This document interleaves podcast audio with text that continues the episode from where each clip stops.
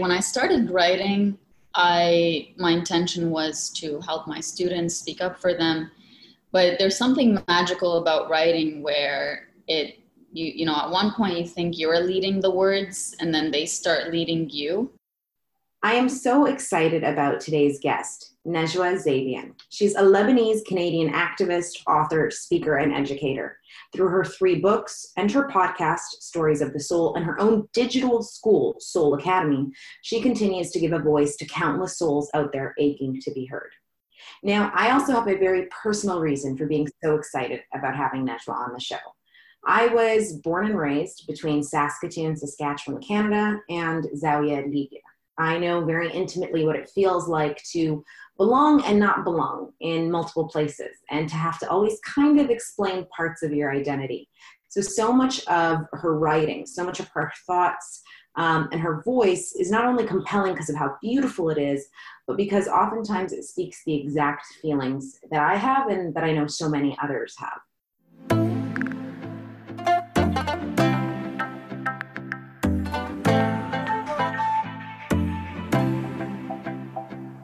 This is At the Table with Dr. Alaa Murabit. Now, for those of you who don't know me, I am a UN High Level Commissioner on Health, Employment, and Economic Growth, one of 17 global UN Sustainable Development Goal advocates. I am also a medical doctor and a women's rights champion and strategist. I have traveled the world and met people who are leaders in their own industries, and I've met people who have completely changed the game, from names that we know to names that we don't. There are people who have championed inclusive security more than anything else. So, At the Table is really a collection of in depth conversations and interviews with leaders in all industries. It's looking at how we create systems and structures and communities and selves that really represent what we need in the world today. Now, it's been called At the Table because I think the single most important thing is for us to create and cultivate spaces. And this one is mine where I invite you to connect with and to learn from and to teach one another about the importance of inclusive leadership and making sure that when you are at any table, you are bringing somebody with you, an idea with you, a perspective with you that isn't already there. So, thank you again for joining me. I hope you enjoy it. Thank you for listening and for being here. And please let me know what does being at the table mean to you? And who are you bringing with you?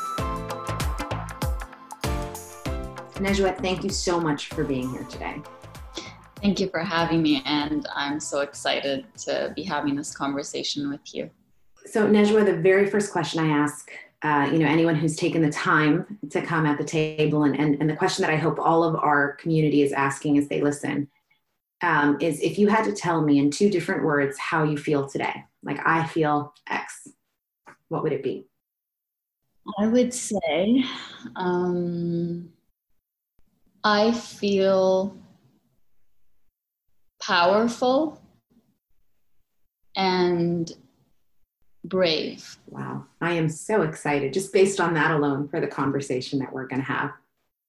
and I'm honestly feeling that way today. I was even talking to my friend earlier about it. Um, just being really and truly myself with all that comes with all the headache that comes with it and all the you know feeling out of place and feeling pushed to the side and feeling looked down upon by some people it's so worth it. Because at the end of the day when i fall asleep i know that who i am in this moment when nobody is around me is the same person that i am when I'm around people. I know that I'm not putting on a show, and I know that even though some people, you know, don't have respect for me, for me as I as I really am as a person, that doesn't affect me. It doesn't it doesn't override my need to truly be myself. And so that's why I use those words. Wow. So you know, we had we've been speaking a little earlier, and you're based out of London, Ontario. But to my yeah. understanding, that's not where you grew up. No, I actually moved here when I was 16 years old. My family had already been here because that's where um, they were based long before I was born. So uh, I made the permanent move here when I was 16 years old, but I was born and raised in Lebanon Um, so I lived basically half my life there. Can you tell us a little bit more about where and how you grew up? Yeah, so I was born in a very tiny village um, on a mountain in Lebanon, and it's such a serene place, honestly, to reflect back on. And I think it had a big um, impact on just the kind of person that I am today because it's very secluded, it's very simple. Um, everybody there is just, everybody knows everybody.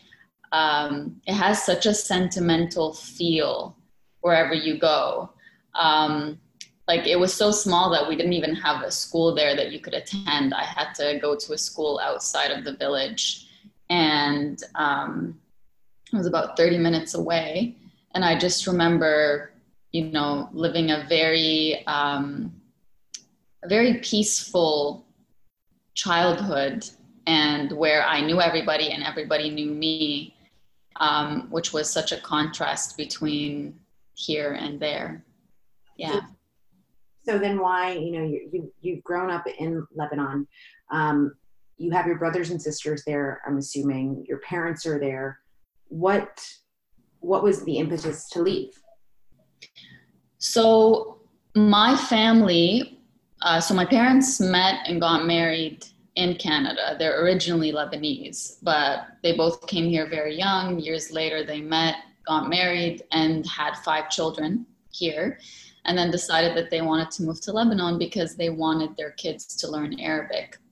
My sister came home one day, my oldest sister, um, and my dad spoke to her in Arabic, and she couldn't understand him. So that's when it really hit him. You know, my kids need to learn their first language. So he, you know, closed his businesses here. He had clothing stores and he moved back to where both him and my mom were originally from. And that's where I was born. So I'm the only one in my family born and raised in Lebanon. So, and I came years later. So when my older siblings, um, one of them moved back when he turned 15. I would have been two or three years old at the time. Um, my other brothers moved here when they were 18. I would have been nine or 10 at the time. And my uh, oldest sister got married when I was super young and also moved here.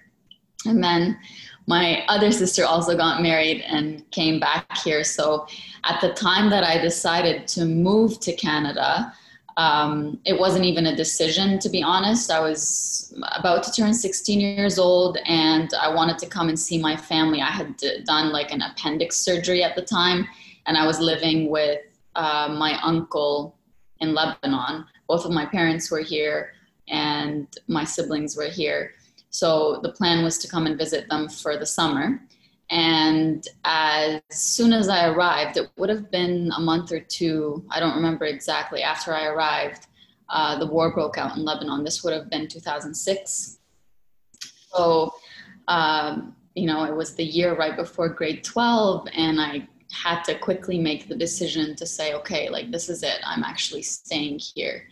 Um, so that's what prompted that move that's um, you know i i oftentimes meet people who who have had you know the similar experience to me or to you where they've kind of at 15 16 i moved back to libya when i was 15 years old having been born and raised in saskatoon. Um, so mm-hmm. kind of reverse of, of what you did. And the first question and i am sure you get asked this by everyone is like okay but what about the culture shock Yeah, I always get asked that question. And to be honest with you, no one really cared when I first arrived. They care more now than they do when I first arrived because that's when I needed it the most. It's like, because I spoke English fluently, I grew up like my mom spoke English. She still speaks English better than she speaks Arabic. And so when I came here, I had you know, I was fully bilingual. You couldn't tell if you heard me speak English, you would think English was my first language. So students automatically assumed um, in high school that I had come from a different province or a different school. Nobody thought to ask like where did you come from which i guess is is nice in hindsight but um, my teachers who knew I had moved from Lebanon, there wasn't that sensitivity to like, are you okay? Is there anything that you need explained? And there's one story that I vividly remember. So in, in our village back home, the number of people who had cell phones could be counted on your hands um, because again we lived a very simple life. And then i come here and everybody in high school has a cell phone. And so i thought okay it's normal. My parents got me a cell phone because i you know they wanted to make sure that when i finished school that there was somebody there waiting for me for safety reasons. And then i, I, I vividly remember one day um, my mom i think had texted me and i would i was walking in the in the hall of the school. And all i hear is like a, a, man who I'm guessing was a teacher um, screaming from the other other end of the hall saying, um, "Go outside right now," or um, or I'm to send you to the office or something like that. And I, I remember looking behind me, like, is he talking to me? Is he talking to someone else? Because I didn't know that what I was doing was wrong. I didn't know that like I couldn't use my cell phone in school. Um, and I think that's just I know it's a, it's a small story, but it's just a I guess it's a simple way of saying there was a lot that I didn't know was the norm here that everybody kind of expected me to know. And me being the quiet, shy person that I was, you know, instead of asking questions and instead of indicating, you know, I, have I've been here for a few months. I, I haven't lived here before. I've visited, but I haven't really lived here. I would just kind of internalize it and take the blame for saying, like, yeah, I should have just known that. Because at 16, you don't think like you think when you're a bit older. Um, that was just one little thing. Other things would be, for example, um, you know, I wore the hijab at the time and um, just like dating and parties and whatever i never took part in any of that and i and i didn't want to because from where i came in lebanon and the kind of education that i had which was at a private islamic school that kind of stuff was just you don't even have conversations about it. But i just remember feeling like such an outsider not because i wanted to engage in such behavior but because no one around me thought the same way that I thought. So I kind of just kept it to myself um, until I myself became a teacher and started teaching newcomers and refugees. And that's when it came into play for me like, this is important for you to mention to the students so that they don't feel like they're missing out on something or you know there's something wrong with them just because you know where they came from it's not acceptable or whatever. And i would just open open the door for them to ask questions. And um, yeah that's when that culture shock and and going through it myself really kicked in um, to make a difference for others if that makes sense no, it does. It does. I remember that feeling intimately of like, you know, people being like, but you, you don't want to do this? Like, you don't, you don't drink? Why not? Um, and now, you know, 15 years later, um, a lot of classmates from high school have chosen not to drink and they choose, you know, to engage differently. And, and it's, it's, quite interesting because because we have very different conversations you're right than when we do when we're 16 about these things and it's so easy to feel out of place um, when no one else kind of eh, really has that same perspective that you have. So you you finish high school and you choose to be a teacher. Was there mm-hmm. any particular reason?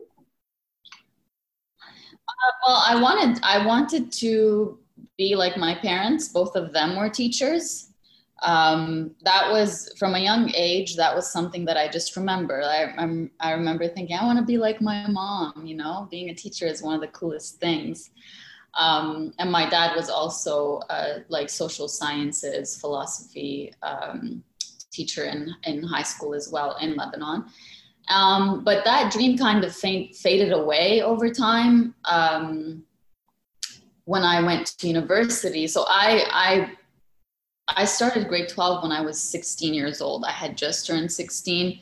Um, so I was, I've always been the youngest in all of my classes. So having to make the decision very early, uh, you know, you know, what do you want to be, was difficult. And I remember my parents wanting me to be a dentist. So I applied for science. I also applied for social science, which I wanted to you know, enroll in, but my parents were like, no, you have to go into science. So I went into that. And for a while, the focus in my mind was, okay, I'm going to become a dentist. And then I hated my life during university because I hated science. Like, I like science, but I don't enjoy learning about it. I don't enjoy teaching it. I don't enjoy um, it's just not one of my passions. I always found myself thinking about life and thinking about how people treat each other and thinking about culture and religion and differences. And so I always found myself more interested in everything else um, from what I was actually doing. So uh, in third year university, I started asking myself, like, what do you actually enjoy doing? And the only thing that could come to my mind is I enjoy helping people. I enjoy I enjoyed helping my friends understand science than I enjoyed science itself. So I thought I want to go into teachers college and see where that goes. And it was like honestly it was like magic. The moment that I enrolled in teachers college and started learning about education and started learning about you know, um, inclusion, diversity, all of the things that I wished someone knew when I first moved here, that I wished someone knew when I was still in Lebanon.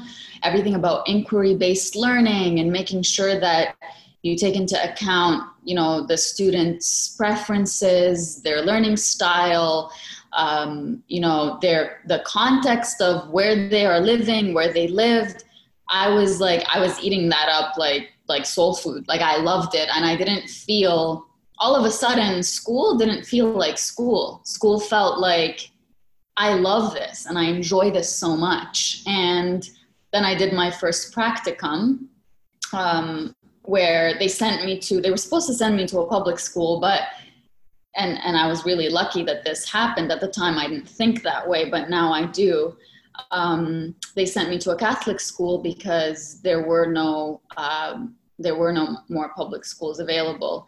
And at the time, the reason I didn't like that I was sent there was, you know, everyone in Teachers College told you it's important that you go to a school where you can get hired because this is your chance to make an amazing impression so that the principal of that school will say, as soon as you graduate Teachers College, I want you here but Catholic schools don't hire Muslims, and I was visibly Muslim because I was wearing the hijab at the time.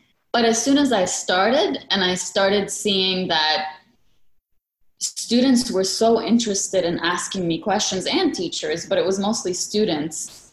Like what is that? And and what does it mean? And what does it symbolize? And i've always thought that it it was something oppressive. And i've always thought that women who wore that you know, I, I made generalizations about them in my mind. And I, as a teacher at the time, felt like I felt such a great responsibility to um, to, to educate on that and not just teach science. And before I knew it, everybody in the school knew who I was, and teachers were asking me to come in during my spare um, to answer their students' questions. And that was such an amazing experience and i felt like it was building bridges which really showed me what the true purpose of education is. It's not just about you know this is a course you're going to get this grade and then you're going to go to university. Like education really touches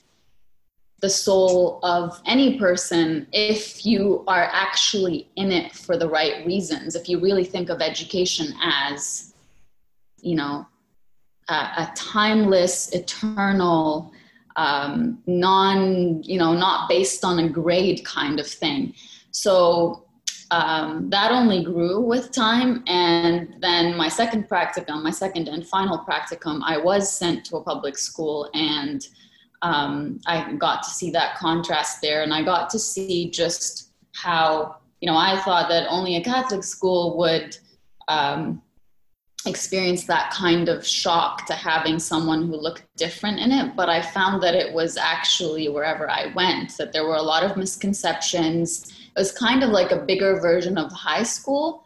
Um, like you mentioned earlier for example about drinking.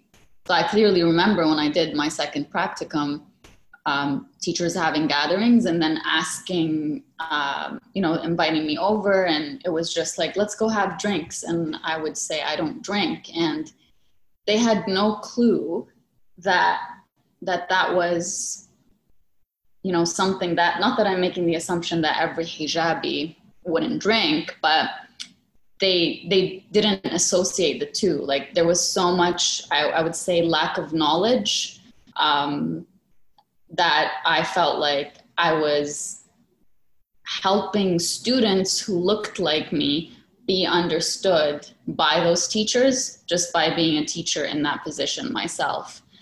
Um, that's a very long answer, but you know, over time, over time, it became more and more clear to me that my mission in life um, is to take education from just being confined within the walls of a classroom and within the walls of a school to take it to the world um, and to make the, the world a bigger classroom. And, um, you know, the rest is history. And it's, I guess, being made right now.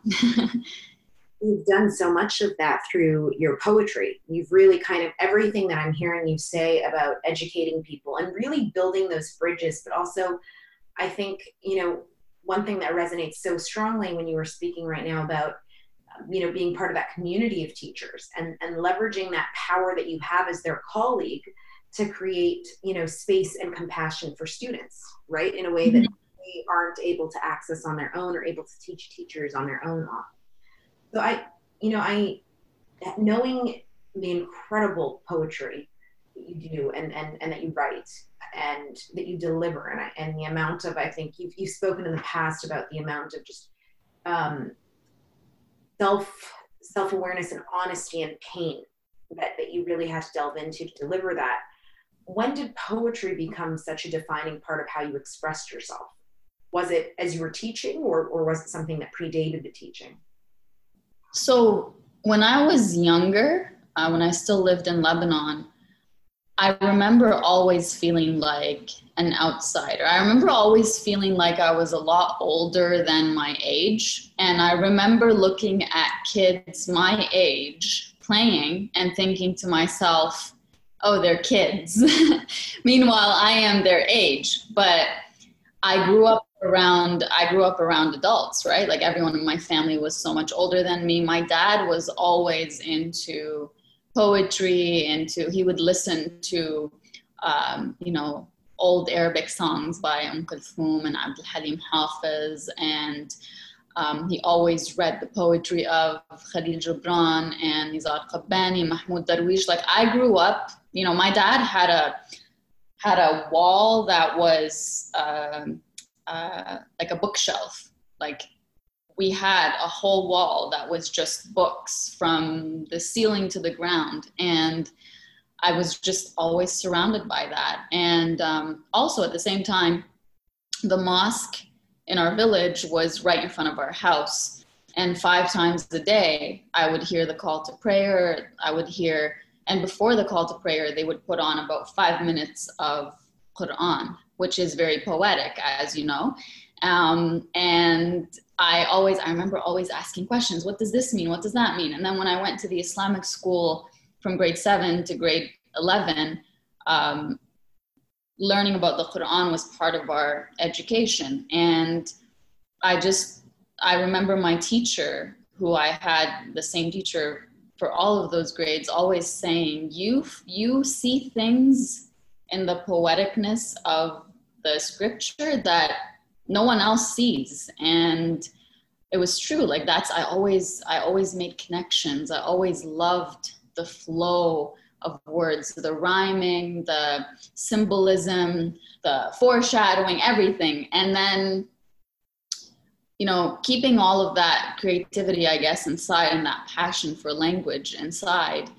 I just I separated it from everything else because the rest of you know my life experience at the time was just feeling like an outsider, feeling like I'm too sensitive, feeling like you know I'm I'm very much out of place. I'm older than I am, but at the same time I still you know I'm still sensitive about certain things that kids my age wouldn't be sensitive about and um, the only place that I really had an outlet was either in, in those classes or when I would ask my dad or my grandma questions, um, or when I wrote in my journal. Um, when I was 13 years old, one of my friends made me a journal and I started writing in it. And I just remember feeling such a relief the moment that I would open my journal at the end of the day and write in it. I literally felt like there was a weight that was lifted off of me because finally I was speaking to someone without fearing not being understood and without fearing being judged and without fearing someone say you're saying you're too sensitive or you're too you feel too much you think too much um, you know obviously i was speaking to myself but i wasn't thinking of that at the time i was just thinking I was unloading all of those thoughts and feelings. And when I came here at 16 and, and had to stay, many people would say, well, you're lucky that you were able to stay, that, you know, you, and that you did speak English and you didn't go through the heartache that so many people who, first of all, have to fight to move to a country like Canada, you know, they go through so much to do that. And you got that you know you didn't even have to go through that struggle but that's not what i was feeling at the time i was feeling like i had no choice and i had to stay in a place without having the ability to make that decision and so something inside of me died like that that whatever i was aiming to do by writing in my journal every day which was you know it was giving me hope it was giving me um, it was giving me something to dream about and how I wanted my life to be. And that didn't include being in Canada. It didn't include being far away from my village, from my grandma, from from the language. Something as simple as you know speaking Arabic all the time to going to a place where I'm speaking English all the time. You know, I further felt like a stranger. And every time I would feel that and, and get the urge to sit down and write it, I would feel like, well, there is no hope anymore. There is no, this is not getting me anywhere. And so feeling. So did you stop writing altogether? I did, yeah. So at that point, I actually ripped up that journal that I had. And I remember the tiny shreds that I ripped it into when I was so upset. And I stopped writing. And I, I remember like the years that went by from, you know, the age of 16 to the time when I started writing, writing again, which would have been 22, 23 um, I, I think of those years as such miserable years. That they were, I was more numb than anything else, but it was also numb with a kind of sadness and a kind of without mis- yeah. Writing. so, yeah, so so I went back to writing actually um, when I started teaching. So when I finished my second practicum, graduated, and then applied for my master's in education because I loved it so much. I started teaching full time that year, and I remember my very first teaching assignment was a group of eight Libyan refugees, newcomers, who had just come uh, because of what happened in Libya at the time. And the principal walked in with them, and I was teaching at an Islamic school at the time. So the principal walked in with them and said, these are your responsibility. You're going to teach them English. You're going to teach them everything about life here. And um, they were from grade two to grade eight. And I just, like, I'll never forget this moment. I won't even forget where we were standing in the school. Just looking at their faces, I saw exactly what I felt when I came here at 16 feeling so out of place, feeling like what am I doing here? Like a like a like just this shock. Like they're here, but they don't know they haven't fully internalized that they're here, and they just there there's this like feeling of I'm lost. And quickly, I learned from them that they were feeling those feelings, they were experiencing those emotions, and they were feeling out of place. They were feeling like, you know, the girl in grade eight had been the top student her whole life, and now she's coming to a place where she doesn't know 10 words of English.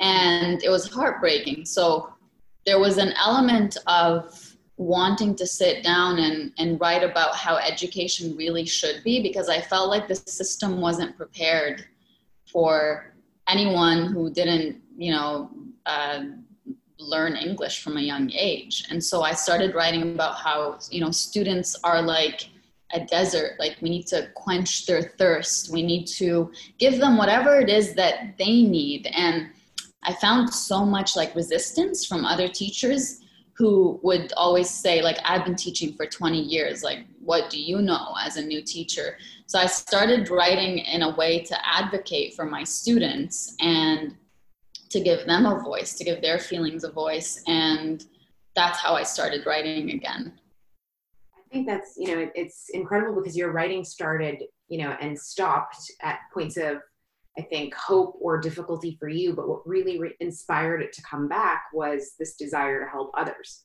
Yes. Seeing yourself in these young students um, and recognizing the, the, trouble that it was. You know, a good friend of mine who is um, a Sudanese refugee herself, you know, she always tells people, and people say, Well, you're so lucky to be here. And she says, I don't think you understand. I don't know what here is. Yeah. You know, about here is it's not there. That's mm-hmm. the reason I'm here.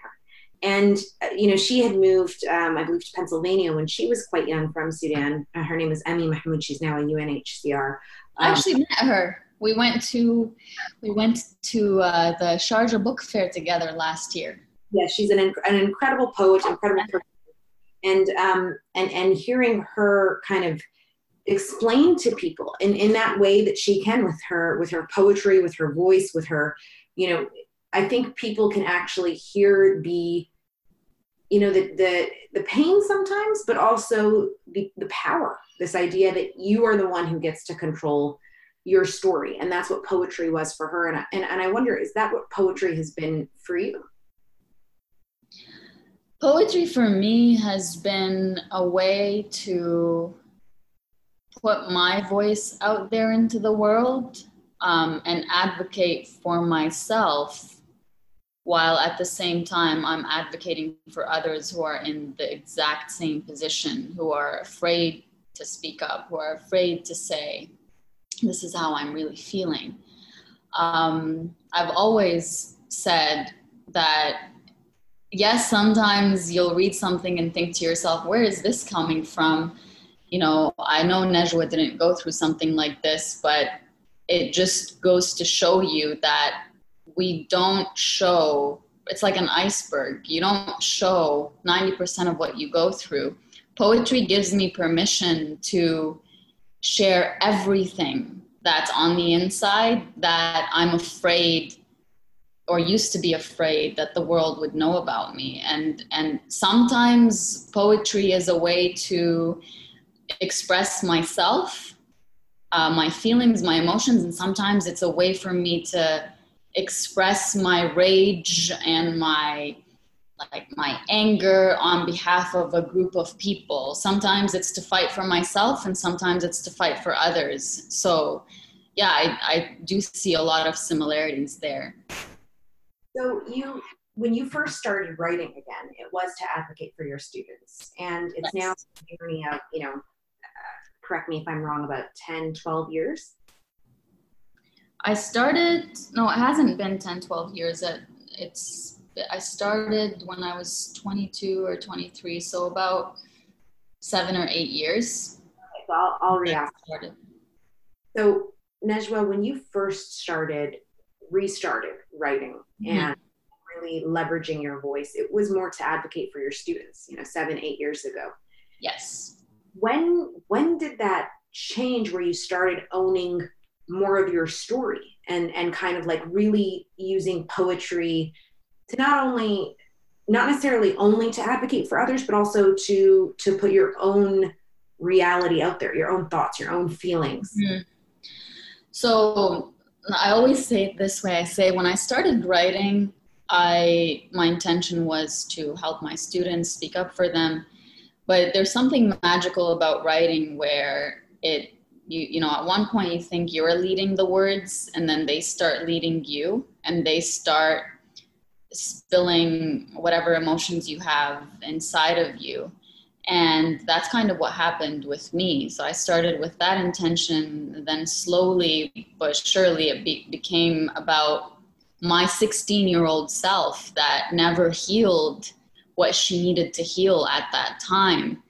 And so for me to fully feel like I was being authentic with what I was advising my students and everyone around me to do, I had to do the work myself. If I was telling you, open up about what you're feeling, I needed to open up about what I was feeling. If I was telling you, heal your pain, I needed to heal my pain. So I started going inwards and I started, instead of just, you know, um, sometimes I would get these like really powerful ideas and I would put them on paper. And instead of just leaving it there, I would sit there and reflect on it. Where did this come from? Why do I think this? When did I start thinking this? And how could this help me at the same time that it's helping someone else and i would just i would sit for hours and just write whatever came to me and it was like a journey of coming back to myself and i started gathering up courage bit by bit through that process and also by seeing the number of people around the world because at that point it had extended past my students at that point i self-published my first book and it did so well and it brought so many people from everywhere who were saying, Thank you for putting what I've been feeling for so many years on paper in a way that I couldn't put it. And so all of a sudden, being seen and feeling that um, I'm not the only one who thinks and feels this way. Gave me not that I needed the external validation, but it did give me a lot of validation to say you know what? There's actually nothing wrong with the way that i think. So and i'm not alone with the way that i think. So that in addition to the earlier process that i mentioned of just digging deeper and deeper and deeper when they came together it just that was it it was an explosion of me saying I'm not afraid of being who I am. My thoughts and my emotions and everything that I write about, they make me who I am. So, how can I be proud of what I've written, about what I felt, if I'm not proud of who I am as a person and, and my truth and my story? Um, yeah. Necessarily have because you self-published your first book, right? So how yeah. did you fear of putting yourself out there? Like, how did you how did you find you know not necessarily because it's it's such a vulnerable thing to be writing this poetry. Your poetry uh, you know and and and i'm and i'm internally grateful that you had the courage to self-publish but what really what really kind of made you feel like this is so necessary for people to read this? How did you overcome that fear? Yeah. So when i first started putting my writings out there um, everyone was saying like we need these writings in one place like put them in in one book where we could actually get them if like when we can read whatever we, we want as opposed to reading it in a blog or on social media. So i started compiling all of my writings from the age of about 22 23 to 26 and that's when i self-published. And what gave me that final push to self-publish was i was going through a very dark time in my life at around the age of 24, 25.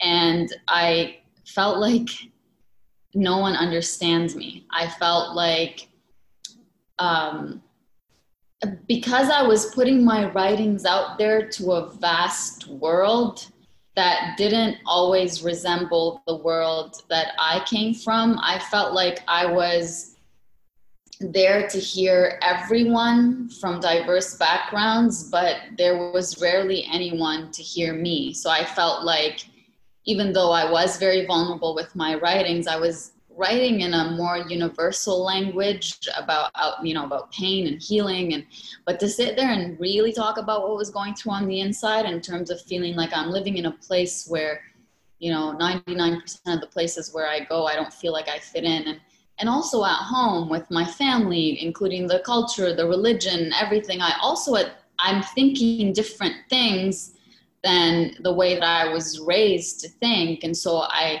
was very, very isolated, and my writings were the only voice that I had, and the only um, the only thing about me that I felt, you know, that's my last hope. It's pushing this work out there and saying, this is my voice, this is who I am, this is how I think, and I just want to make sure that I give myself that, that I believe in myself to a point and in, in my thoughts and in my feelings and emotions that I'm actually going to take that step and put it out there. And I knew nothing about self publishing. I never saw myself as a writer. Um, the, the moment that I decided to just move forward with it, even after compiling the writings, because you know, many people will write a manuscript and it will stay with them for years and years and years. I compiled my manuscript and the week before, um, it would have been December of 2015, I went to France to visit my uncle for a few days just to get a break and to think, you know, to ponder upon life and to think, who am I and what do I stand for? And just having that distance kind of it alleviated for me it, because it distanced me from where I, I lived for so long it put everything into perspective and it made me feel that sense of freedom like i don't have to worry so much about what the world around me where i live thinks of what i put out there and so it gave me that push so when i came back I remember going to a corner in chapters, which is usually where I went to write, and just researching self publishing, um, researching what I needed.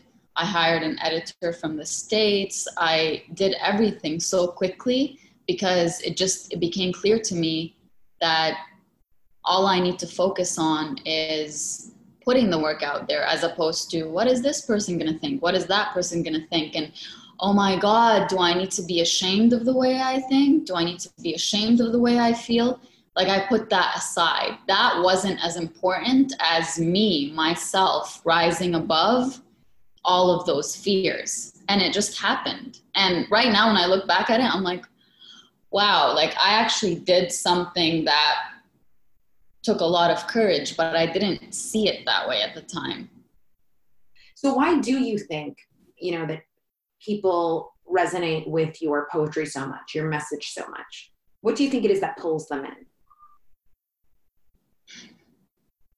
I think it's how raw the writing is, and at the same time, how um, not angry it is, and how um, what's the word that I'm thinking of? I think I think how soft but powerful at the same time. It is like you're speaking from your heart and you're speaking about something that's so um, scary for you to speak about, but you're saying it in, in a non threatening way. You're just saying, This is what I'm feeling and I I know that the world might judge me for it. I know that it's it you know many people look at me and say you live such a privileged life or you shouldn't be this way, but I'm going to write it anyway. And I think it's just that raw expression that isn't necessarily asking for anything other than being heard and being seen it gives other people per, that permission to show up and and to be there. So you've you've once in an interview said that you have you chose your real self. Yes. And i i wonder what do you mean? Like how do you define self but what does it mean to choose your real self? Well, you know, our image of ourselves is a construct that, you know, has been in the making since the moment that we were born. You're shaped, whether you like it or not, by where you were born, what language you, not necessarily a language as in, you know, English or Arabic or French or whatever, but just how the dynamics of how the world worked around you, what was right, what was wrong what you should be afraid of, what you shouldn't be afraid of, what's safe, what's not safe, what's shameful, what's not shameful. And you grow to define yourself by all of those factors. And that's rarely who you really are on the inside. Who you really are on the inside, I think I think most people don't show that what they project into the world is what they think will get them acceptance and validation and love and you are enough and you're okay and so we put on these masks um, whether we, whether we see it or not. But if, if you really were to sit down and ask yourself you know make an inventory over a period of 24 hours of things you say and things you do and ask yourself why am i doing this? And am i actually doing it for myself? Or is the intention to be seen a certain way by others so that they could validate me or love me or mm-hmm. give me or whatever see me as worthy. Mm-hmm. yeah or see me as worthy i guarantee you most of what we do is is not for ourselves it's for others and what their reaction to us makes us feel on the inside. It's so scary. It sounds so, you know, it actually sounds when you say that. And I, I love the teacher like homework assignment that you've given everyone. I hope everyone listening actually does that. Um, and I, I will actually do that. But to, to write down everything we say and do for those 24 hours and to really ask ourselves what, why we're doing it right? Like is this is this genuinely for us and for who we are or is this for us to be perceived a certain way or to be accepted in a certain way? Mm-hmm. and it sounds so simple but even as i'm thinking about it now it is probably one of the most terrifying assignments i've ever been given. Because you have to be so honest with you do you have to be so honest with yourself. And and i mm-hmm. think sometimes the answers are not are not what we you know what we think of ourselves. You know i can I, I, can walk around and say I'm incredibly self-confident and I'm sure that you know what I'm doing is for me. But if I know that if I genuinely took that inventory, a lot of the things I say and do might not necessarily be 100% because of me. They're off you know sometimes they're to be accepted for sure. And sometimes they're to make others feel accepted for sure. And so i wonder because i think if everyone were to actually do that we might we might appreciate and understand ourselves better, but also one another yes. better and, and really understand how we need to show up for one another. But how do we marry that, you know, the psychological human need to be needed, which is, you know, one of the most kind of driving needs, you know, to be accepted, to be needed, to be loved, to have community mm-hmm. with this need to also be true to ourselves even when it doesn't necessarily when the two don't necessarily marry.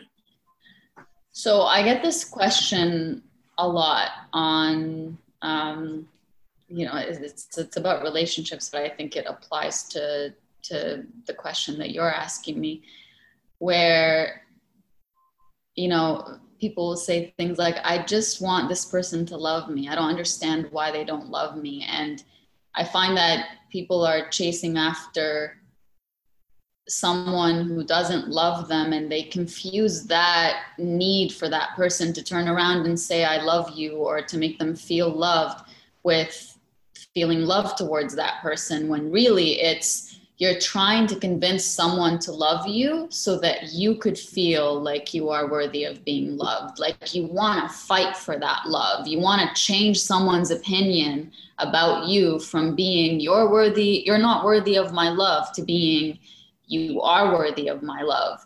And that fight is external. It's not within you. Like you are fighting to prove your worth by asking someone to tell you that you are worthy. And we don't only do that in romantic relationships, we do that with our families, we do that with our community, we do that with our colleagues, with our friends. We want to convince that person that we are worthy of belonging, we are worthy of being needed, our work is valuable, whatever it is, just so that we could feel that we are worthy. But what if instead of deriving that worthiness from someone else, we derived it from ourselves? And all of a sudden, your existence, your value is no longer dependent on who needs you, mm-hmm. who deems you needy of, sorry, who deems you worthy of being needed, who deems your work as valuable, who deems, what if instead of waiting for that from someone and molding ourselves into a person that that someone sees has that worth. What if we did that and we existed in a way that's like this is who i am. And there's always somebody out there who's going to need me. There's always somebody out there who's going to see me as worthy who's going to see me and hear me. It might not be the people who i've been trying so hard to convince of that work. Mm-hmm. you know you're always going to be needed by someone. You're always going to there's always someone out there who will see you as worthy. Always. But it depends on are you are you going to project are you going to show up as your truest self so they can actually so they can actually kind of be part of that? You know it's what i find most incredible about what you're saying Najwa is for so many people it is the hardest thing you know what i mean to, to show up to the people who you have surrounded yourself by oftentimes family and friends um, and say this is who i am without you know without the caveats of wanting to be needed or loved or accepted to show up with that level of vulnerability Absolutely. is so terrifying to so many people and it's for so many people, you know, they're in their 40s or 50s or 60s. And I have so many um, colleagues who tell me, like, oh, life got so much better after 50. I stopped giving a shit what anybody thought of me. and um, and you're like, why wait till 50? exactly. Because, because yeah. you are, you know, you're sitting here and you're like, you're in your late 20s, early 30s, and you're talking about things that I think it takes a lifetime for most people to mm-hmm. realize mm-hmm. and a lifetime for most people to to accept. And I think that's so incredibly powerful. And you know, I I ask this to everybody who comes on the show. Um, and I always, and, I, and I'm so curious about your answer in particular. Um, but if you had to bring any one thing to this mm-hmm. community, mm-hmm. this community of listeners, to the table, um, any book, uh, any film, any person, any idea, what would it be? I'm going to bring an idea that I think anyone who's listening can probably get a different answer to based on who they are and what they're going through in their lives and their history and everything. And it's just, it's along the lines of what we were just talking about. What if the real you is enough? Just think about that. What if you don't have to put on a show? Or what if you don't have to pretend to think or feel things that you don't actually think or feel just to feel like you are worthy? What if it's enough to be the real you? And what if whoever doesn't accept you as the real you, even if they'd accepted you your whole life for a version of yourself that isn't actually the real you, what if you don't need their acceptance? What if it's more important that you put the real you ahead of who you think you should be? Wow. That's what I would bring to the table. Can I ask you a question? Of course. How do you accept the real you? I accept the real me by giving myself permission to be human, by giving myself permission to think outside of what I've been taught to think and to not judge myself for doing that. I give myself permission to make mistakes. And I, I know it's hard for people, especially people who are very cultured, or um, maybe that's the wrong word to use, but people who've grown with strict boundaries of how to think and what's right and what's wrong. It's hard for them to hear, like, I give myself permission to make mistakes. You're obviously not going into this thinking, I'm making a mistake. You're thinking, I'm taking a risk. And it might turn out to be a mistake. But if it does turn out to be a mistake, I'm not going to look at myself as a flawed human being. I'm going to say, I made a mistake and I can come back from it. I can learn from it and I can continue being that that worthy person with that mistake because no one is perfect. Like, no one is perfect. 100% of the people living, 100% of the people who are no longer living, and 100% of the people who will live in the future, not one person is perfect. We all make mistakes, whether we do that behind closed doors or in public. That's not the that's not what you know differentiates between making a mistake and not. It's not about people knowing about it. It's about you knowing about it. I think that it's I'm just I really am so glad we've had this conversation. I have one last question for you, but but before I ask it, I just I hope everyone listening um I hope everyone listening reads your books. I really do. I hope everyone listening reads your books. I hope everyone I know for me, you know, when I started my career, I was around 21. Um, and I had never seen, and to this day see very few, um, but definitely never in my age, someone who looked like me doing the work I was doing. And the amount of comments I got, the amount, and really the sense of, and I had never grown up with imposter syndrome before in my life. And so to suddenly feel completely invalid and worthless in so many of the rooms I was in was was such a different feeling but one that because of the way that I've always been this idea that okay if you work hard enough you're going to change it this idea that if I just worked hard enough if I showed people what I was about if I proved to them that I was worthy that that things would be different that they would then see me as worthy right that kind of model minority mentality we have um, and it took me longer than I like to admit to realize that it doesn't matter what I do. It doesn't matter how many degrees I have. It, it really, nothing matters people will see you in a particular way. And the only way you get out of kind of that mental spiral is if you're compassionate with yourself and if you begin to see yourself differently. And that really was the tipping point for me. And a huge, a huge amount of that, I think of, of one of the things that really sped up that mental process was reading some of your writing and being like, well, you know, Najwa was able to do it and she's Canadian Lebanese. I mean, we're not so different. I can totally do this. and so so to hear you say this and for, for people to get to hear it directly from you, I think is so, so powerful.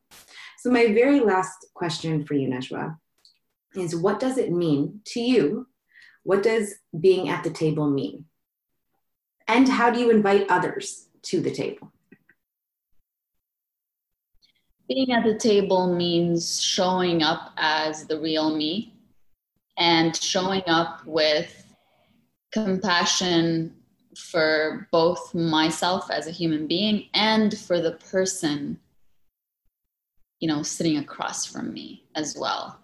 Being at the table to me means not just thinking of myself and and what i feel and what i think but also not completely dismissing that while you know talking to someone else or learning about what they're going through or so it's a balance of showing up for myself at the same time that i'm showing up for someone else. Um, yeah that's what i would say. I honestly just can't i cannot thank you enough for this conversation. And i know it's a conversation that i am going to um, that is going to sit with me for a while. I'm probably going to come back to. You're probably going to get a ridiculous amount of emails and phone calls from me being like, "So Najwa, let's do that again. Let's do that again." I have some more questions because um, I, I just like you know in arabic we say mashallah when when something is is so remarkable and i find the way that you think and the way that you almost give permission and and to everyone but if you know what really resonates with me is particularly to other young women who are often told that they are not enough or too much depending on which you know country they're in because they they straddle so many of those cultural um, spaces. I just you know from the bottom of my heart i really appreciate you taking the time today. Of course and thank you for doing this. And uh, you know i also want to say like on a personal level I would be more than happy to have these conversations often. And I think that just having them, I'm thinking of all the women who will be listening to this and, and men, but mostly women, just because that is the shared experience that we have. And I think it's such a unique position to be in. I'm thinking of the young women listening to this and the old women listening to this, and how just listening to it will make them feel like wow someone out there actually understands this. Someone out there actually went through this. Like it's okay for me to feel this way or think this way. Like that alone just hearing this will give them that push to be themselves. And that it just that brings me like oh no it's of course. And i like i always jokingly tell people you know for the third culture kids um it's it's difficult to to talk about self-care sometimes. It's difficult to talk about challenging you know the barriers or, or the boundaries or the realities or the lessons that you were raised with. Um, and it's also it, you know it's not always true that where you are is better than where you were right? Or that somehow things make more sense in one place or another. Um, you kind of have to take little pieces of yourself from all the different places that you've lived from all the different you know family members that you have from all the different cultures that you've existed in. Um, and and you create kind of this own unique in the way that everyone does this own unique individual. Um, but but that it's often difficult to then find people who match those same puzzle pieces. Um, mm-hmm. and and i think conversations like this you know kind of give everybody permission to say it's not it's not necessary for people to match the experiences i've had or to to you know match my but it is necessary for us to have that compassion for one another and that recognition of one another and to be able to see one another and say you know all of the pieces that make you up are as valuable as all the pieces that make me up. Absolutely. Yes i agree with you. I'm, I'm so glad we had this conversation Najwa. thank you so so much Amplify our important message by leaving a review or subscribing. Collaborate with us to encourage more people to shout for change. And be on the lookout. We have more episodes coming soon, and I can't wait to share them with you. From At the Table, I'm Dr. Alaa Murabit. Thank you for joining us.